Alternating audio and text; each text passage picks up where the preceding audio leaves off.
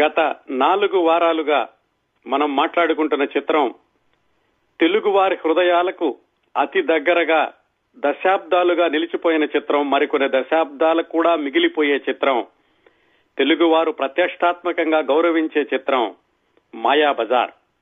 పంతొమ్మిది వందల యాభై ఏడులో విడుదలైనప్పటికీ అరవై ఏళ్ళు దాదాపుగా అరవై ఏళ్ళు గడిచినా కానీ వన్నె తరగని చిత్రం మాయా బజార్ విశేషాలు గత నాలుగు వారాలుగా మాట్లాడుకుంటున్నాం.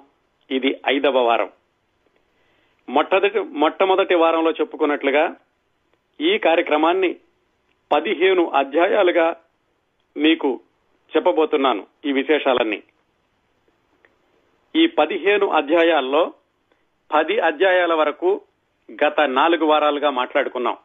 గత నాలుగు వారాలుగా ఈ పది అధ్యాయాల్లో ఏం మాట్లాడుకున్నామో ఒకసారి క్లుప్తంగా తెలుసుకుని ఆ తరువాత ఈ ఐదవ వారం విశేషాల్లోకి వెళదాం. మొదటి అధ్యాయంలో మాయా బజార్ చిత్ర కథ గురించి సంక్షిప్తంగా తెలుసుకున్నాం. రెండో అధ్యాయంలో ఈ మాయా బజార్ పేరుతోటి అంతకు ముందు వరకు అంటే పంతొమ్మిది వందల యాభై ఏడుకి ముందు వరకు ఎన్నెన్ని చిత్రాలు ఏ ఏ భాషలో వచ్చినాయి వాటి విశేషాలు ఏమిటి అవి మాట్లాడుకున్నాం. మూడవ అధ్యాయంలో ఈ మాయా బజార్ నిర్మాత దర్శకుల యొక్క నేపథ్యం గురించి తెలుసుకున్నాం. నాలుగవ అధ్యాయంలో ఈ సినిమా నిర్మాణానికి ముందు ఎదురైనటువంటి బాలారిష్టాలు వాటిని అధిగమించినటువంటి వైనం ఆ విశేషాలు తెలుసుకున్నాం. ఐదవ అధ్యాయంలో ఎన్టీ రామారావు గారు ఈ సినిమాలో శ్రీకృష్ణుడి పాత్రకి ఎలా ఎంపికయ్యారు? మొట్టమొదటగా ఆయన ఎలాగా ఈ పాత్ర ధరించడానికి విముఖత చూపించారు. తర్వాత ఈ పాత్రలో ఎలా ఒదిగిపోయారు? ఆ విశేషాలు చెప్పుకున్నాం.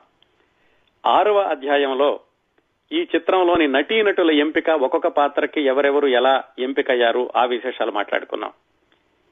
ఏడవ అధ్యాయంలో ఈ సినిమా షూటింగ్ చిట్ట చివరిలో ఎదురైనటువంటి కొన్ని అపార్థాలు ఇబ్బందులు వాటిని అధిగమించినటువంటి విధానం అవి మాట్లాడుకున్నాం. ఎనిమిదవ అధ్యాయంలో క్రిందటి వారం కేవీ రెడ్డి గారి దర్శకత్వం యొక్క ప్రత్యేకతల గురించి మాట్లాడుకున్నాం తొమ్మిదవ అధ్యాయంలో పింగళి నాగేంద్రరావు గారి మాటలు పాటలు వాటి యొక్క ప్రత్యేకత గురించి మాట్లాడుకున్నాం క్రిందటి వారమే చిట్ట చివరిలో పదవ అధ్యాయాన్ని ప్రారంభించాం అదే సంగీత దర్శకత్వం. దానిలో మనం తెలుసుకున్నటువంటి విశేషాల క్రిందటి వారం. ఈ మాయాబజార్ చిత్రానికి నిజానికి సంగీత దర్శకత్వం ప్రారంభించింది సాలూరి రాజేశ్వరరావు గారు.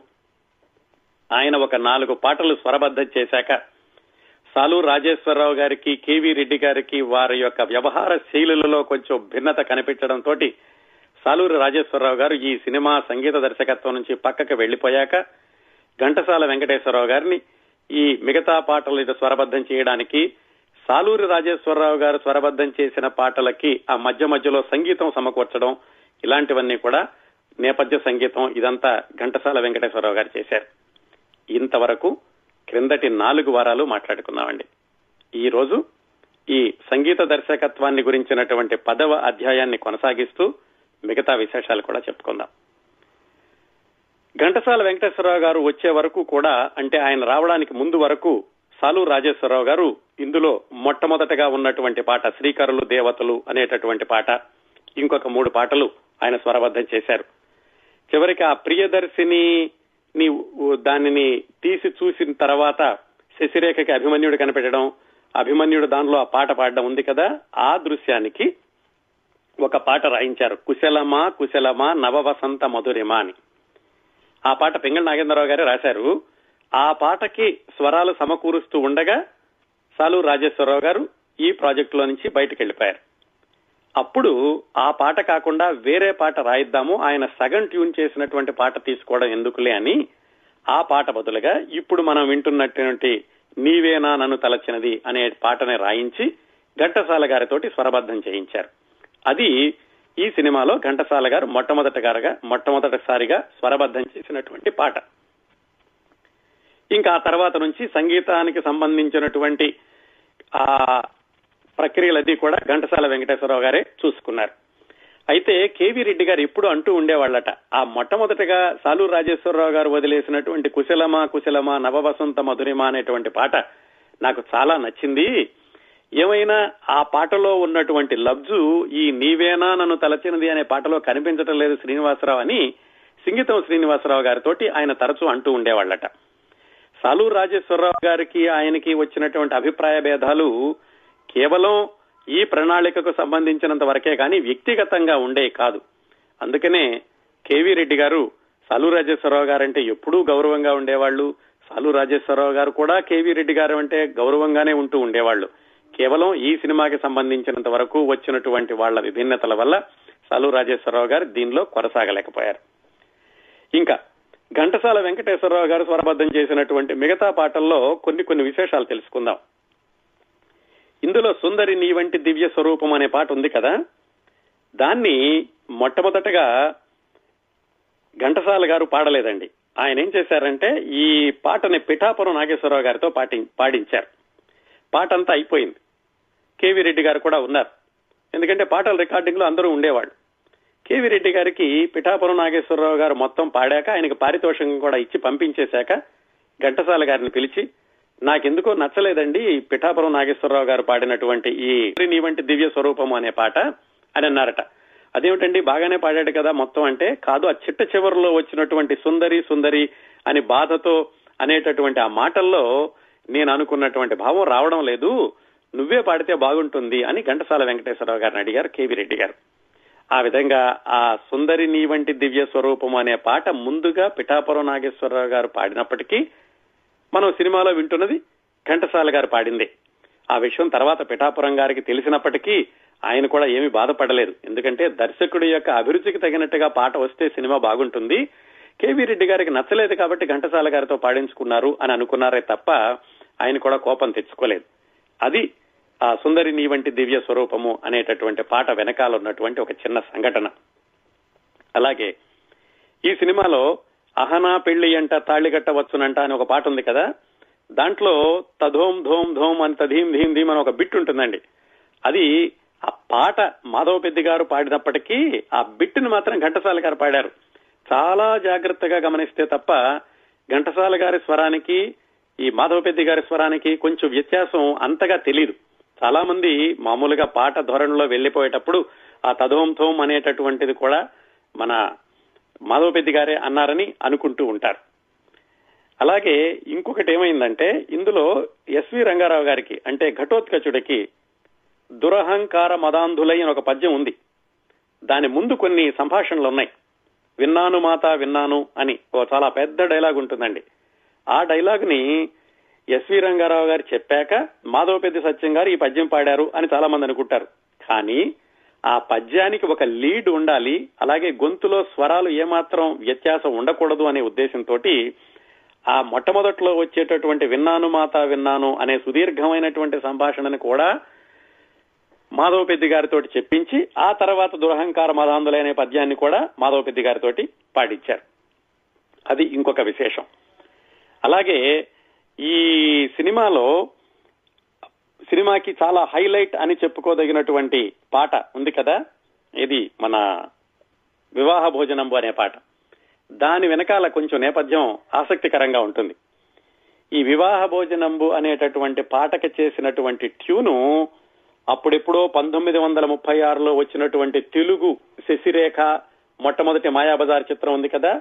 దానిలో కూడా ఇదే ట్యూన్ ఉంది నిజానికి అది పంతొమ్మిది వందల ముప్పై ఆరులో వచ్చినటువంటి తెలుగు సినిమాలో మొదలైన ట్యూన్ కాదు.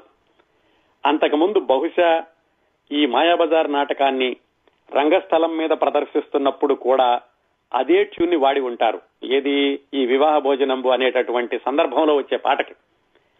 దానికి ఎక్కడి నుంచి వచ్చిందంటే ఈ ట్యూన్ వివాహ భోజనంబు అనేటటువంటి పాట యొక్క ఆ స్వరం ఎలా వచ్చిందంటే దానికి విఏకే రంగారావు గారిని ఈ సినిమా సంగీతంలోనూ మామూలు సంగీతంలోనూ చాలా ప్రావీణ్యత విశ్లేషణ చేసేటటువంటి విమర్శకులు. ఆయన ఏం చెప్పారంటే ఆ రోజుల్లో అంటే ఈ పంతొమ్మిది వందల ముప్పై ప్రాంతాల్లో విదేశాల్లో ముఖ్యంగా లండన్లో ఈ స్టేజ్ నాటకాలను ప్రదర్శించేటప్పుడు హాస్యగాళ్ళు వాళ్ళు వాళ్ళ యొక్క దుస్తుల్ని మోసుకుంటూ చిన్న బండిలో పెట్టుకుని స్టేజ్ మీదకి వస్తూ ఉండేవాళ్ళు మన చార్లీ చాప్లిన్ రోజుల నుంచి కూడాను.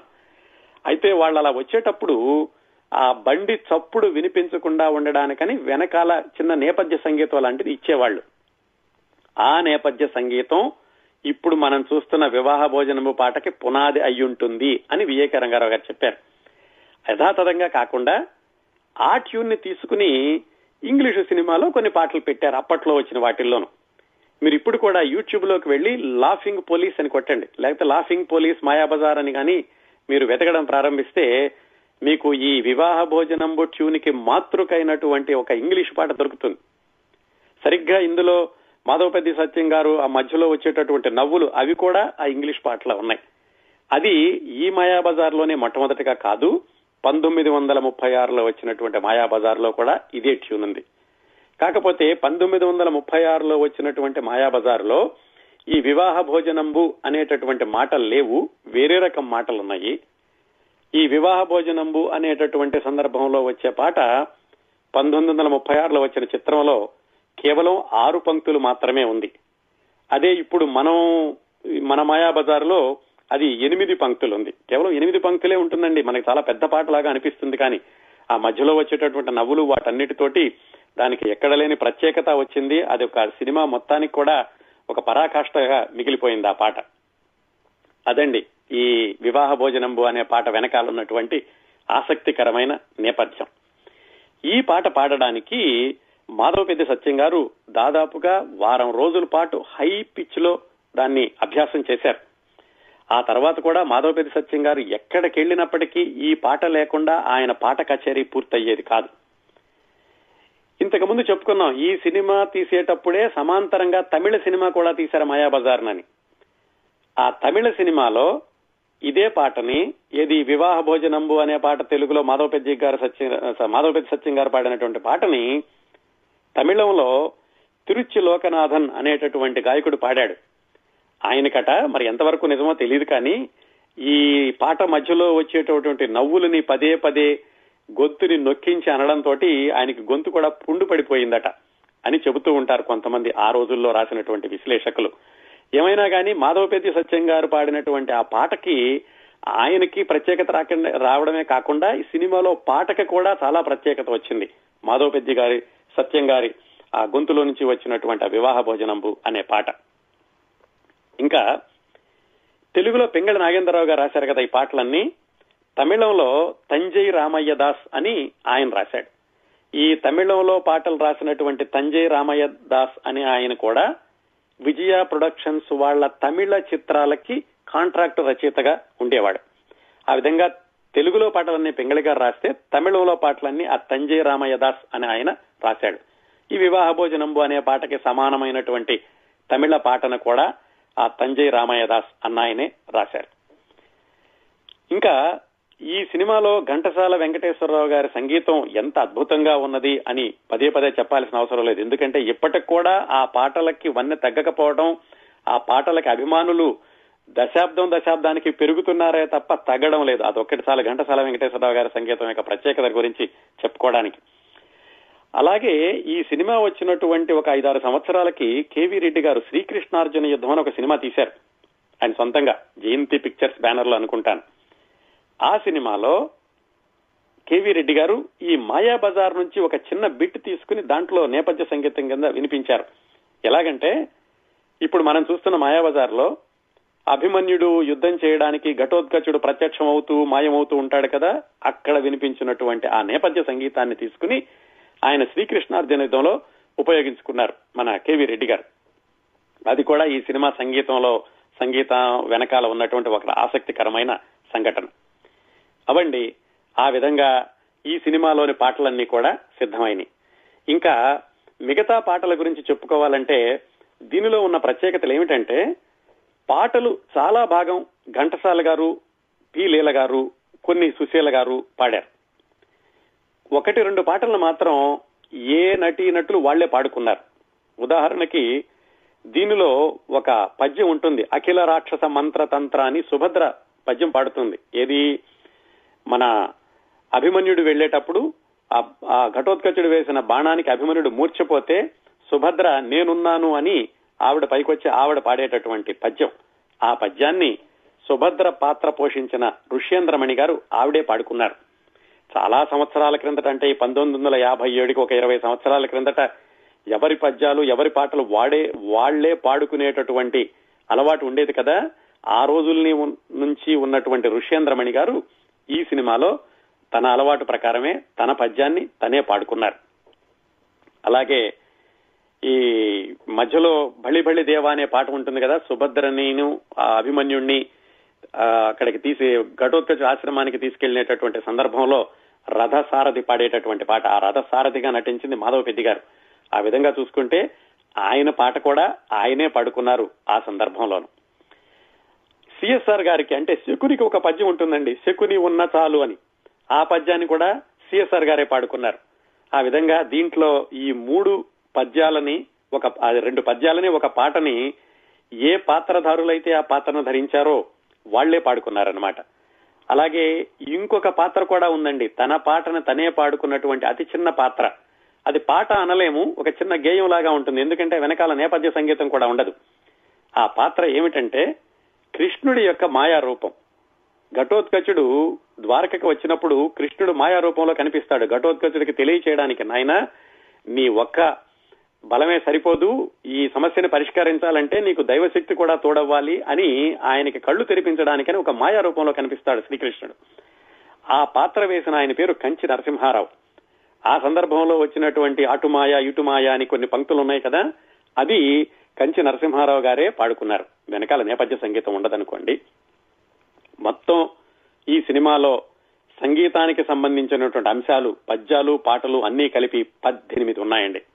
పద్దెనిమిదిలో కొన్ని పాటలు కొన్ని పద్యాలు యుగళ గీతాలు బృంద గీతాలు ఇవన్నీ కూడా చోటు చేసుకున్నాయి. ఈ సినిమా అంతా అయిపోయాక సంగీత దర్శకుడిగా ఎవరి పేరు పెడదాము అనుకున్నప్పుడు ఎస్ రాజేశ్వరరావు గారి పేరు కూడా ఉంటే బాగుంటుందండి. ఆయన నాలుగు పాటలు కూడా ట్యూన్ చేశారు కదా అని ఘంటసాల గారు సలహా ఇచ్చారు. కానీ కేవీ రెడ్డి గారు అన్నారట ఈ ఎక్కువ భాగం నువ్వే చేశావు. ఆయన కేవలం స్వరాలే వాటి సంబంధించినటువంటి సంగీతం కూడా నువ్వే సమకూర్చావు కదా. ఏం పర్వాలేదులే నీ పేరే పెడదామని ఈ సినిమాకి ఘంటసాల వెంకటేశ్వరరావు గారే సంగీత దర్శకుడిగా ఆ, ఆ తెర మీద పేరు వస్తుందండి. ఇన్ని విశేషాలు ఉన్నాయండి. మాయాబజార్ యొక్క సంగీతం వెనకాల ఆ పాటల వెనకాలను ఇందులోని ఇంతకుముందు చెప్పుకున్నట్టుగానే ప్రతి పాట సాహిత్యం గురించి ప్రతి పాట సంగీతం గురించి వివరంగా మనం ఒక అరగంట సేపు చెప్పుకోవచ్చండి. ఇంతటితోటి ఈ సినిమా యొక్క సంగీత దర్శకత్వానికి సంబంధించిన పదవ అధ్యాయాన్ని ముగించి తరువాతి అధ్యాయం పదకొండవ అధ్యాయంలోకి వెళదాం. ఆ అధ్యాయం ఏమిటంటే ఛాయాగ్రహణం director of photography direction of photography. నిజానికి సినిమా ఎలా చూస్తామండి మనం? అదేం ప్రశ్న? ఎలా చూస్తా ఉంటారు? మన కళ్ళతో చూస్తాం అనుకుంటారు అనుకుంటాం కదా? నిజానికి సినిమాని మన కళ్ళతో చూడడం లేదు. సినిమాని ఆ కెమెరా కంటితో చూస్తున్నాం. ఆ డైరెక్టర్ ఆఫ్ ఫోటోగ్రఫీ ఎలా చూపిస్తే మనం అలా చూస్తున్నాం.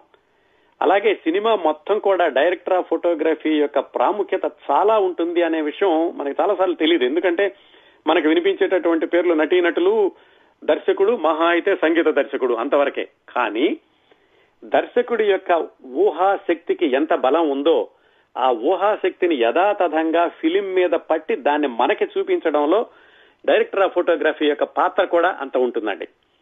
అలాగే ఈ చిత్రానికి director of photography Marcus Barclay. ఆయన గురించి ఈ పదకొండవ అధ్యాయంలో మాట్లాడుకున్నాం మాట్లాడుకుందాం. మార్కస్ బార్క్లే తెలుగు చలనచిత్రాల్లో అలనాటి ఆ బ్లాక్ అండ్ వైట్ యుగంలో ఆయన ఒక లెజెండ్.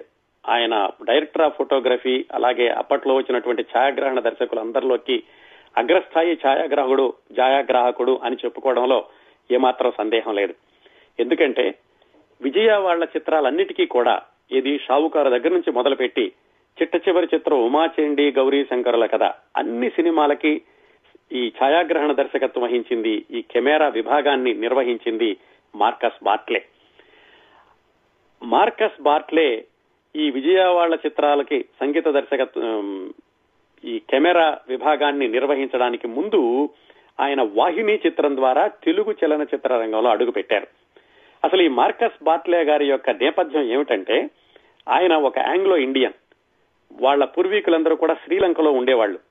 ఆ తర్వాత ఈ మద్రాసుకు వచ్చి అక్కడ స్థిరపడిపోయారు. అక్కడుండగా ఆయన చదువు కూడా ఎక్కువ చదువుకోలేదు. వాళ్ళ నాన్నగారు కూడా చదువుకోమని ఎక్కువ ఒత్తిడి పెట్టలేదు బాగా కెమెరాలు కొనిపెట్టేవాళ్ళు. చిన్నప్పటి నుంచి కూడా కెమెరాలు అంటే చాలా ఆసక్తి ఉండేది. ఆ విధంగా చిన్నప్పటి నుంచి కెమెరాలతో ఆడుకుంటూ పెరిగి ఆయన ఈ భారతదేశపు యొక్క న్యూస్ రీల్ విభాగంలో కెమెరామెన్గా చేరారు. ఆ న్యూస్ రీల్ కెమెరామెన్గా చేసేటప్పుడు కూడా ఆయన చాలా ప్రయోగాలు చేశారు.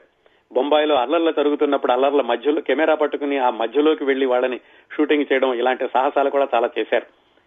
అవన్నీ చేశాక అప్పట్లోనే ఈ టాకీ సినిమాలు వచ్చే కొత్తలో పంతొమ్మిది వందల నలభై ఒకటిలో తిరువళ్ళు వార్ అనేటటువంటి తమిళ సినిమాతో ఆయన సినిమాల్లోకి ఛాయాగ్రహణ దర్శకుడిగా పరిచయం అయ్యారు.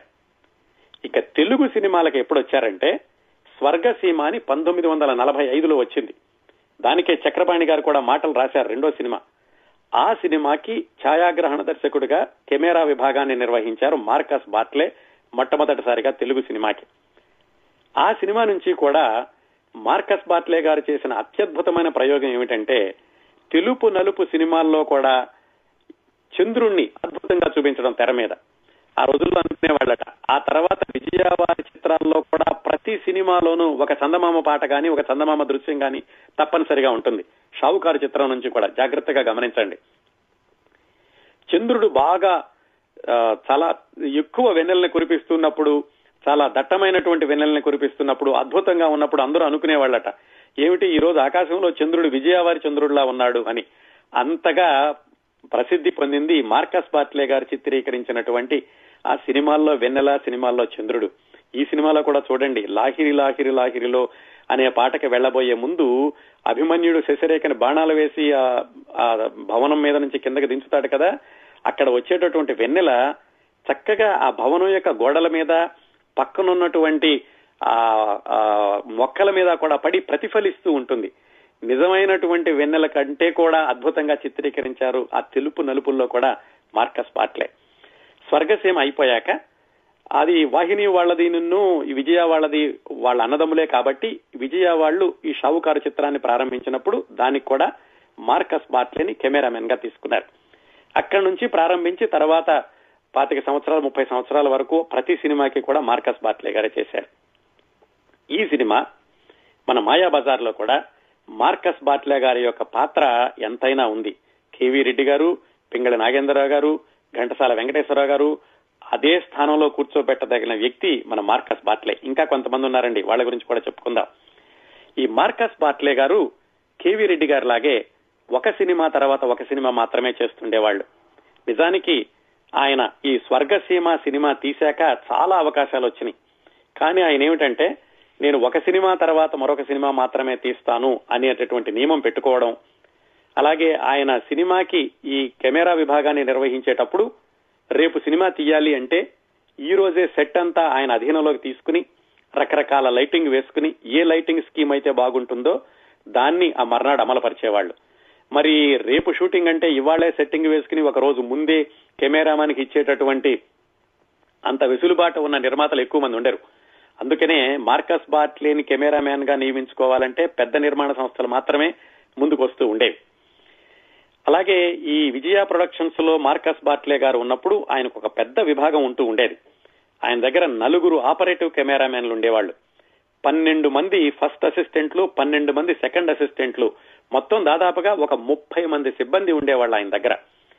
అలాగే ఆ రోజుల్లో కెమెరా విభాగం ఎందుకు అంత ప్రాధాన్యత ఎందుకు అంతగా చెప్పుకోవాలంటే ఇప్పట్లో అయితే మనకి ఫిలిం ఎక్స్పోజర్లో కానీ లేకపోతే డిజిటల్లో తీసేటప్పుడు కానీ ఏమైనా రంగులు తేడా వచ్చినా డిజిటల్ ఇంటర్మీడియట్ అని కలర్ కరెక్షన్స్ అని కంప్యూటర్లో ఎన్ని అద్భుతాలైనా చేసుకోవచ్చు. ఆ రోజుల్లో అలా కాదు.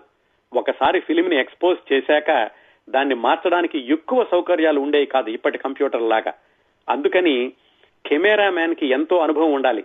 ఏం తీస్తున్నాడు? తీసే దాంట్లో ఈ తెలుపు నలుపుల్లో కావాల్సినటువంటి భావం వస్తోందా? లైటింగ్ సరిగ్గా పడుతోందా లేదా?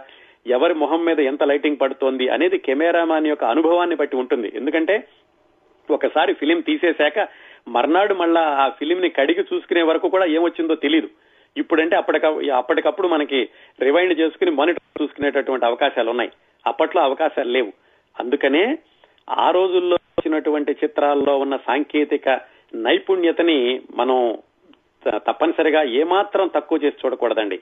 దర్శకుడు మిగతా ముఖ్యమైనటువంటి సాంకేతిక వర్గంతో సమానంగా మనం ఈ ఛాయాగ్రహణ దర్శకుడిని కూడా గౌరవించి తీరాలి. ఈ చిత్రంలో మార్కస్ బాట్లే గారి యొక్క అద్భుతమైన కెమెరా పనితనానికి నిదర్శనంగా రెండు ఉదాహరణలు చూద్దాం. ఇప్పటికి కూడా చెప్పుకుంటూ ఉంటారు. ఇందులో ఒక దృశ్యం ఉంది. చిన్న శశిరేఖ ఆ కొలను పక్కన కూర్చుని కొలంలోకి రాయి విసిరితే అలలు కదులుతాయి. ఆ అలలు కదిలేటప్పుడు చిన్న శశిరేఖ ప్రతిబింబం కూడా కదులుతూ ఉంటుంది. అలలన్నీ కూడా స్థిరపడి అలలు ఆ తగ్గిపోయే అల కల్లోలం తగ్గిపోయి అలలు స్థిరపడేటప్పటికీ చిన్న శశిరేఖ మొహం పెద్ద శశిరేఖ మొహం లాగా కనిపిస్తుంది నీళ్ళలోనే ఆ ట్రాన్సిషన్ చిన్న శశిరేఖ నుంచి పెద్ద శశిరేఖకి అలలు చెలరేగడం అలలు ఆగిపోగానే పెద్ద శశిరేఖ కనపడం ఆ మధ్యలో ఆ మిక్సింగ్ అంటారు. మొత్తం తెలియదు జాగ్రత్తగా మీరు యూట్యూబ్లో ఫ్రేమ్ బై ఫ్రేమ్ చూడండి. జాగ్రత్తగా ఎక్కడ మిక్సింగ్ చేశారో కూడా తెలియదు తప్పనిసరిగా మిక్సింగ్ చేసి ఉండాలి. ఎందుకంటే అది కంప్యూటర్ రోజులు కాదు. కంప్యూటర్లో దానిని అటు ఇటు మార్చేటటువంటి అవకాశాలు కూడా లేవు. కానీ ఏమాత్రం తెలియకుండా అంత అద్భుతంగా చిత్రీకరించారు మార్కస్ బాట్లే. ఇప్పటికి కూడా మాయాబజార్ మార్కస్ బాట్లే అంటే ఈ దృశ్యాన్ని తప్పనిసరిగా చెప్తారు. మీరు ఒకసారి మళ్ళీ చూడండి. మార్కస్ బాట్లే యొక్క గొప్పతనం ఏంటో తెలుస్తుంది. ఒక్కొక్క ఫ్రేమే ఆపుకుంటూ చూడండి. ఎక్కడ చిన్న శశిరేఖ పెద్ద శశిరేఖ అయ్యిందో తెలియదు ఎక్కడ కట్ చేసినట్టు తెలియదు సాధారణంగా కట్ చేయాలి అక్కడ ఒకసారి ఆపి మళ్ళా పెద్ద శశిరేఖతో ఆ ప్రతిబింబాన్ని తీసి ఆ రెండింటిని కలపాలి. ఆ కలిపినటువంటి నైపుణ్యం మనం ఆ మార్కస్ బాట్లే గారికి హ్యాట్స్ ఆఫ్ చెబుతూ ఉంటారు అందరూ కూడా. అలాగే ఇంకో రెండు సందర్భాలు ఉన్నాయి ఈ సినిమాలో మార్కస్ బాట్లే గారి యొక్క గొప్పతనం గురించి చెప్పుకోవడానికి. ఏమిటంటే ఈ లాహిరి లాహిరిలో అనేటటువంటి పాట రెండు చోట్ల తీశారు. ముందుగా బయట తీశారు ఒక సరస్సులో. అది మద్రాసు నుంచి ఈ ఆంధ్రాకి వచ్చేటటువంటి దోవలో ఎన్నూరు అనే ఒక ఊరు ఉంది ఆ ఊర్లో చెరువులో తీశారు ముందుగా ఆ పాట కొంత భాగాన్ని. ఆ తర్వాత వాహిని స్టూడియోలో సెట్టింగ్ వేసి అక్కడ తీశారు. ఆ సెట్టింగ్ వేసినప్పుడు మళ్ళీ చూడండి ఆ పాటని.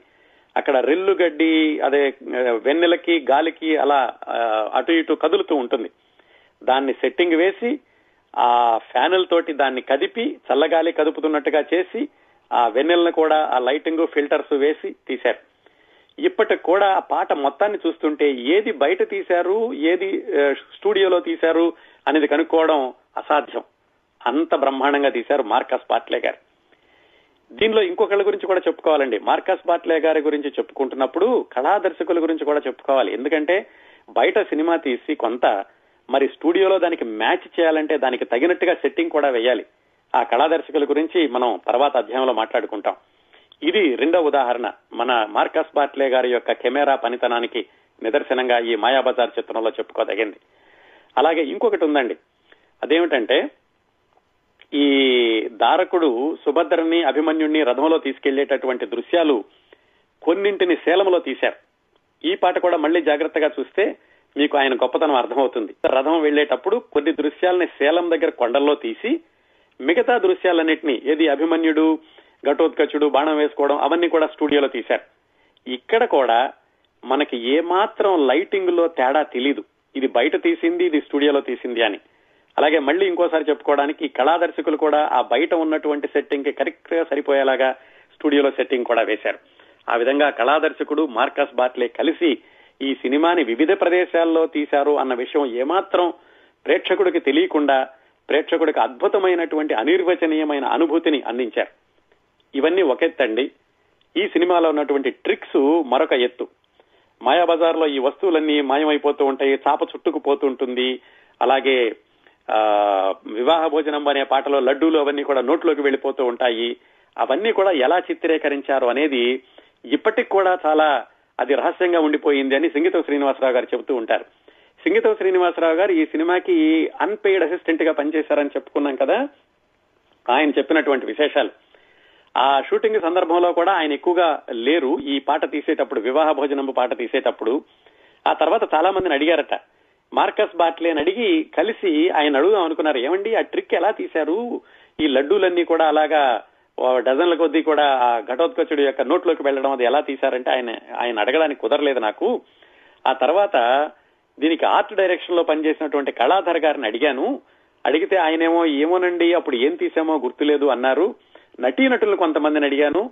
వాళ్ళేమిటంటే ఏదో మాకు చెప్పిన సంభాషణ తీసుకుని వచ్చాం కానీ ఆ ఫోటోగ్రఫీ ఎలా తీశారనేది మాకు గుర్తులేదన్నారు. మొత్తానికి ఆయన ట్రిక్స్ ఎలా చేశాడు అనే విషయం ఇప్పటికి కూడా నాకు తెలియకుండా ఉండిపోయింది అని సింగిత శ్రీనివాసరావు గారు చెప్పారు. అలాగే ఈ మార్కస్ బాట్లే గురించి సింగితం శ్రీనివాసరావు గారు ఇంకో చక్కటి ఆయన అనుభవాన్ని కూడా చెప్పారు. ఏమిటంటే ఆయన ఇంకా కుర్రవాడు కదా ఈ సినిమాలో అన్పెయిడ్ అసిస్టెంట్గా పనిచేసేటప్పుడు ఇరవై నాలుగు ఇరవై ఐదు సంవత్సరాలు ఉండుంటాయి అప్పటికి ఆయనకి. అందుకని ఆయనకి ఏమిటంటే చిన్న చిన్న పనులన్నీ చెప్తూ ఉండేవాళ్ళు. హితమిద్దంగా ఒక విభాగం అంటూ ఇచ్చేవాళ్ళు కాదు. ఆయనకి ఈ మార్కస్ బార్ట్లే గారు కెమెరా పెట్టినప్పుడు ఎలా కెమెరా పెడతారు ఈ షాట్ ఎలా చేస్తారు ఫ్రేమ్ ఎలా సెట్ చేస్తారు అని తెలుసుకోవాలని ఆయనకి చాలా ఆదుర్దగా ఉండేదట. అడగాలంటే భయం ఎందుకంటే చాలా చిన్న పిల్లవాడు. చివరికి ధైర్యం చేసి ఒక రోజు కేవీ రెడ్డి గారిని ఏమండి ఈయన ఆ ఫ్రేమ్ ఎలా పెడతారో చూడాలనింది. అంటే కేవీ రెడ్డి గారు ఆగు నేను మంచి సందర్భం చూసి చెబుతాను. ఆయన సెట్లో చాలా సీరియస్గా ఉంటారు మార్కస్ బాట్లే అని చెప్పి ఒక రోజు ఎలాగైతే మార్కస్ బాట్లే రావడం కొద్దిగా ఆలస్యం అయ్యేసరికి తొందరగా రావయ్య శ్రీనివాసరావు చూడు. ఇదిగో ఈ కెమెరాలో ఇప్పుడు ఆయన పెట్టినటువంటి ఫ్రేమ్ చూడు అంటే శ్రీనివాసరావు గారు ఆయన బాగా ఎత్తుగా ఉంది కెమెరా. ఎందుకంటే మార్కస్ బాట్లే ఆరు అడుగుల పైన ఉండేవాడు. ఒక స్టూల్ వేసుకుని కెమెరాలో నుంచి ఫ్రేమ్ ఎలా పెట్టారో చూశారట మొట్టమొదటిసారిగా. అదేమిటంటే ద్వారకలోకి ఘటోత్కచుడు వచ్చేటటువంటి సందర్భం. ఎస్వి రంగారావు గారు గదని భుజం మీద పెట్టుకుని ఆ ఫ్రేమ్లోకి రావడం. అది మొట్టమొదటి ఫ్రేమ్ నేను కెమెరాలో నుంచి చూసింది. ఆ తర్వాత వేల సార్లు నేను కెమెరాల నుంచి చూసి ఉంటాను దర్శకుడిగా. కానీ నాకు ఆ మొట్టమొదటి ఫ్రేమ్ ఇంకా అలా గుర్తుండిపోయింది. అదొక అద్భుతమైన అనుభూతిగా నాలో మిగిలిపోయింది అని సింగితం శ్రీనివాసరావు గారు ఈ మాయాబజార్ గురించినటువంటి జ్ఞాపకాల్లో చెప్పారు. అదండి ఇంకా ఈ మార్కస్ బాట్లేకి ఎంత ప్రత్యేకత ఉండేదంటే ఆ రోజుల్లో ఇండూ ఫిలిమ్స్ అని ఈ ఫోటోగ్రాఫిక్ ఫిలిమ్స్ అమ్ముతూ ఉండేవాళ్ళు. వాళ్ళు వాళ్ళ ప్రకటనల్లో కూడా ఇదిగో ఫలానా ఫలానా ఛాయాగ్రాహకులు మా ఫిలిమే వాడతారు అందుకని మీరు మా ఫిలిమే వాడండి అనడానికి పేపర్లో ప్రకటనలు ఇచ్చినప్పుడు ఒక ఆరుగురు ఈ ఛాయాగ్రహ దర్శకుల యొక్క ఫోటోలు వేశారు. వాళ్ళలో వేసిన వాళ్ళలో మొట్టమొదటి ఫోటో మార్కస్ బాట్లేక్ ఉండేది. అంటే ఆ రోజుల్లో ఉన్నటువంటి కెమెరామ్యాన్లు అందరికంటే కూడా ఈయనకి ఎంత గౌరవం ఇచ్చేవాళ్ళు అనడానికి ఉదాహరణ ఆ పెద్ద కంపెనీ వాళ్ళు కూడా ఈయన్నే మొట్టమొదటి ఛాయాగ్రాహకుడిగా వెనుకోవడం ఆఫ్ కోర్స్ ఆ ఆరుగురులో ఇంకో ఛాయాగ్రాహకుడు మన షోలే చిత్రానికి ఛాయాగ్రహణ దర్శకత్వం వహించిన ద్వివేది అనుకున్నాం కదా ఆయన కూడా ఈ ఆరుగురిలో ఒకటిగా ఉన్నాడు ఆ ప్రకటనలో. మొట్టమొదటి వాడు మాత్రం మన మాయాబజార్కి దర్శకత్వం వహించిన మార్కస్ బాట్లే. ఆయన దాదాపుగా పంతొమ్మిది వందల డెబ్బై నాలుగు వరకు ఛాయాగ్రహణ దర్శకత్వం వహించారు. ఆయన చిట్ట చివరిసారిగా డైరెక్టర్ ఆఫ్ ఫోటోగ్రఫీగా పనిచేసింది చక్రవాకం పంతొమ్మిది వందల డెబ్బై నాలుగులో. ఆయన ఈ కలర్ ఫిలిమ్స్ వచ్చాక కూడా చేశారు కానీ ఆయన ఎప్పటికీ కూడా తెలుపు నలుపు సినిమాలే ఎక్కువగా బాగుండేవి అని చెప్తూ ఉండేవాళ్ళట. ఆయన కూడా కేవీ రెడ్డి గారే గారి లాగా చాలా క్రమశిక్షణతో పనిచేసేవాళ్ళు. ఆదివారం పనిచేసేవాడు కాదట. కానీ ఆదివారం పూట ఈ కెమెరాలన్నింటినీ సర్వీసింగ్ చేయడం అలాంటి పనులన్నీ చేస్తూ ఉండేవాళ్ళు. చిట్ట చివరి వరకు కూడా ఆయన ఆ కెమెరాల మధ్యనే ఉన్నారు. ఆ కెమెరాల మీద ఉన్నటువంటి ప్రేమతోటే ఆయన వెళ్ళిపోయారు పంతొమ్మిది వందల తొంభై మూడు మార్చి పద్నాలుగవ తేదీన చనిపోయారు మన ఈ మాయా బజార్కి మరొక ప్రాణం అనదగిన మార్కస్ బాట్లే. ఇది పదకొండవ అధ్యాయం అండి. పదకొండవ అధ్యాయంలో డైరెక్టర్ ఆఫ్ ఫోటోగ్రఫీ గురించి మాట్లాడుకున్నాం. ఇంకా పన్నెండు పదమూడు పద్నాలుగు పదిహేను నాలుగు అధ్యాయాలు ఉన్నాయి కదా? చిట్ట చివరి అధ్యాయం మీదండి. పద్నాలుగు అధ్యాయాలు నావి. పదిహేనో అధ్యాయంలో మీరు వచ్చే వారం ఈ మాయాబజార్ గురించినటువంటి జ్ఞాపకాలను మిగతా శ్రోతలతో పంచుకుంటారు. మాయాబజార్ చిత్ర విశేషాలు పన్నెండవ అధ్యాయం. ఈ అధ్యాయంలో మరొక విభాగం గురించి మాట్లాడుకుందామండి. చాలా సార్లు మనం అసలు ఈ విభాగం ఉందని కూడా చాలా మందికి తెలియదు మనం పట్టించుకోం. అదేమిటంటే కళా దర్శకత్వం సాంఘిక సినిమాల్లో ఈ కళా దర్శకత్వం యొక్క ప్రత్యేకత ఎక్కువగా తెలియకపోవచ్చు కానీ జానపద చిత్రాల్లోనూ అలాగే పౌరాణిక చిత్రాల్లోనూ ఈ కళాదర్శకుడి యొక్క పాత్ర కొట్టొచ్చినట్టుగా కనిపిస్తూ ఉంటుంది. ఆర్ట్ డైరెక్టర్ ఏం చేస్తారంటే ఈ సినిమాల్లో కావాల్సినటువంటి సెట్టింగులు ఎలా ఉండాలి అనే దానికి స్కెచ్లు వేసి కార్పెంటర్స్ తోటి పని వాళ్ళతోటి కూర్చుని ఆ సెట్టింగులన్నీ కూడా నిర్మింప చేయడం. అది ఆర్ట్ డైరెక్టర్ యొక్క బాధ్యత. అంతేకాకుండా దర్శకుడు ఈ పాత్ర ఇలా ఉండాలి ఈ దర్శకుడు ఈ పాత్ర ముప్పై ఏళ్ళుంటాయి ఈ పాత్రకి యాభై ఏళ్ళుంటాయి ఇతను లాయరు ఇతను ఇది అని చెప్పినప్పుడు సాంఘిక చిత్రాల్లో అయితే. అలాగే జానపదాల్లో పౌరాణికాల్లో ఈ పాత్ర యొక్క చిత్రణ ఉంటుంది కదా. ఆ చిత్రణ చేసినప్పుడు దానికి తగినట్టుగా మేకప్ ఎలా ఉండాలి? అలాగే దుస్తులు ఏ ఉండాలి ఆభరణాలు ఏ ఉండాలి అలాంటివన్నీ కూడా స్కెచ్లు గీసి ఆ దర్శకుడితో కలిపి వాటిని ఓ తుది రూపం ఇచ్చేది కూడా కళా దర్శకుడు ఈ మన మాయాబజార్ చిత్రంలో ఇప్పుడు మీకు అర్థమవుతుంది కళాదర్శకుడు యొక్క పాత్ర ఎంత గొప్పగా ఉండి ఉంటుంది అనేది. ఈ కేవీ రెడ్డి గారు పింగళ నాగేంద్రరావు గారు కూర్చుని స్క్రిప్ట్ రాసుకునేటప్పుడే కళాదర్శకులతో కూర్చుని వీటన్నిటి కూడా స్కెచెస్ వేయించారు. శ్రీకృష్ణుడు ఎలా ఉండాలి? ఘటోత్కచుడు ఎలా ఉండాలి? ప్రతి పాత్ర. పాత్ర యొక్క మేకప్పే కాకుండా పాత్ర ఎలాంటి ఆభరణాలు ఉండాలి ఒక్కొక్కళ్ళకి? ఎంత చిన్న వివరాలు కూడా వేశారంటే కళాదర్శకులు. వాళ్ళు పాత్రలు పెట్టుకునేటటువంటి ఉంగరాలతో సహా అలాగే ఘటోత్కచుడు చెవులకు వేలాడేటటువంటి కర్ణాభరణాలు ఇంకా శకుని పట్టుకునేటటువంటి కర్ర వీటన్నిటికీ కూడా వాళ్ళు స్కెచ్లు వేశారు. ఆ స్కెచ్లను బట్టి ఆ తర్వాత మేకప్ చేసే వాళ్ళేమో ఆ పాత్రను తీర్చిదిద్దడం అలాగే దుస్తులు తీసుకొచ్చేవాళ్ళు ఆభరణాలు తయారు చేసేవాళ్ళు సెట్టింగులు వేసేవాళ్ళు. వీటన్నింటికీ కూడా పునాది కళాదర్శకులు వేసినటువంటి స్కెచ్లు కళాదర్శకుడు రూపొందించినటువంటి ప్రణాళికలు. ఇంత అద్భుతమైనటువంటి కళాదర్శకత్వానికి ఈ ఈ చిత్ర ఈ చిత్రంలో కళాదర్శకత్వం యొక్క శాఖను నిర్వహించింది మాధవ పెద్ది గోఖలే గారు సూరపనేని కళాధర్ వాళ్ళిద్దరూనండి. మాధవ పెద్ది గోఖలే అంటే మాధవపెద్ది సత్యం గారి బంధువేమనుకుంటారు కరెక్టేనండి కరెక్టేనండి. మాధవపెద్ది సత్యం గారి అన్నయ్య గారు మాధవ పెద్ది గోఖలే గారు. ఈయన మా గోఖలే అని కూడా అంటారు.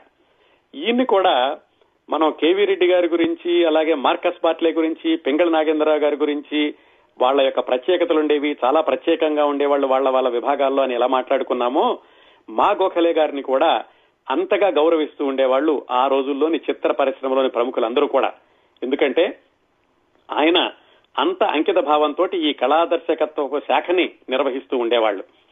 ఈ విజయ ప్రొడక్షన్స్ వాళ్ళ యొక్క షావుకారు మొట్టమొదటి చిత్రం నుంచి కూడా ఆయన విజయ ప్రొడక్షన్స్ వారి చిత్రాలన్నిటికీ కళాదర్శకత్వం వహించారు. ఆయనే కాకుండా ఆయన పక్కని సూరపనేని కళాధర్ అని ఈ మా గోఖలే గారు సూరపనేని కళాధర్ గారు ఇద్దరు కూడా గోఖలే కళాధర్ అని ఉంటుందండి మీరు చూస్తే గనక. వాళ్ళు ఇద్దరూ విజయవాళ్ళ చిత్రాలకి ముప్పై సంవత్సరాల పాటు పనిచేశారు. మొట్టమొదటి చిత్రం నుంచి చిట్ట చివరి చిత్రం వరకు కూడా.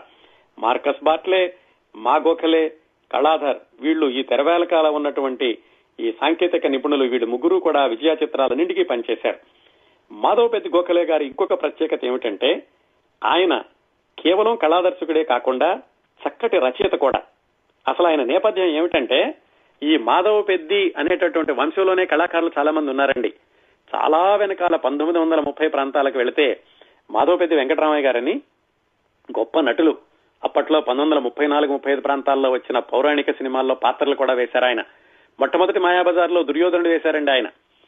ఆ మాధవపెద్ది వెంకటరామయ్య గారి వంశం నుంచి ఆ తర్వాత మాధవపెద్ది గోఖలే గారు ఆయన చిన్నప్పటి నుంచి కూడా బొమ్మలు వేయడం అంటే చాలా ఆసక్తి ఉండేది. అలాగే ఈ మాధవపెద్ది గారికి మాధవపెద్ది వంశస్థులకి కొడవటికట్టి కుటుంబరావు గారు చాలా సమీప బంధువు. వీళ్ళందరికీ తెనాల దగ్గరండి. ఆ కొడవటికట్టి కుటుంబరావు గారి పరిచయం వల్ల మాధవపెద్ది గోఖలే గారికి చిన్నప్పటి నుంచి ఈ రాయడం కూడా అలవాటైంది. ఇది కథలు వ్యాసాలు ఇలాంటివి రాయడం కూడా అలవాటైంది. వాళ్ళది తెనాల దగ్గర బ్రాహ్మణ కోడూరు అని ఆ ఊరు. ఆయన చిన్నప్పుడు బొమ్మల వేయడం నేర్చుకున్నారు. కొడవటి గంటి కుటుంబరావు గారి పరిచయం తోటి ఈ వ్యాసాలు కథలు రచనలు కూడా నేర్చుకున్నారు. ఎవరు? మాధవ పెద్ద గోఖలే గారు. డ్రాయింగ్ మాస్టర్గా పనిచేస్తున్నారు.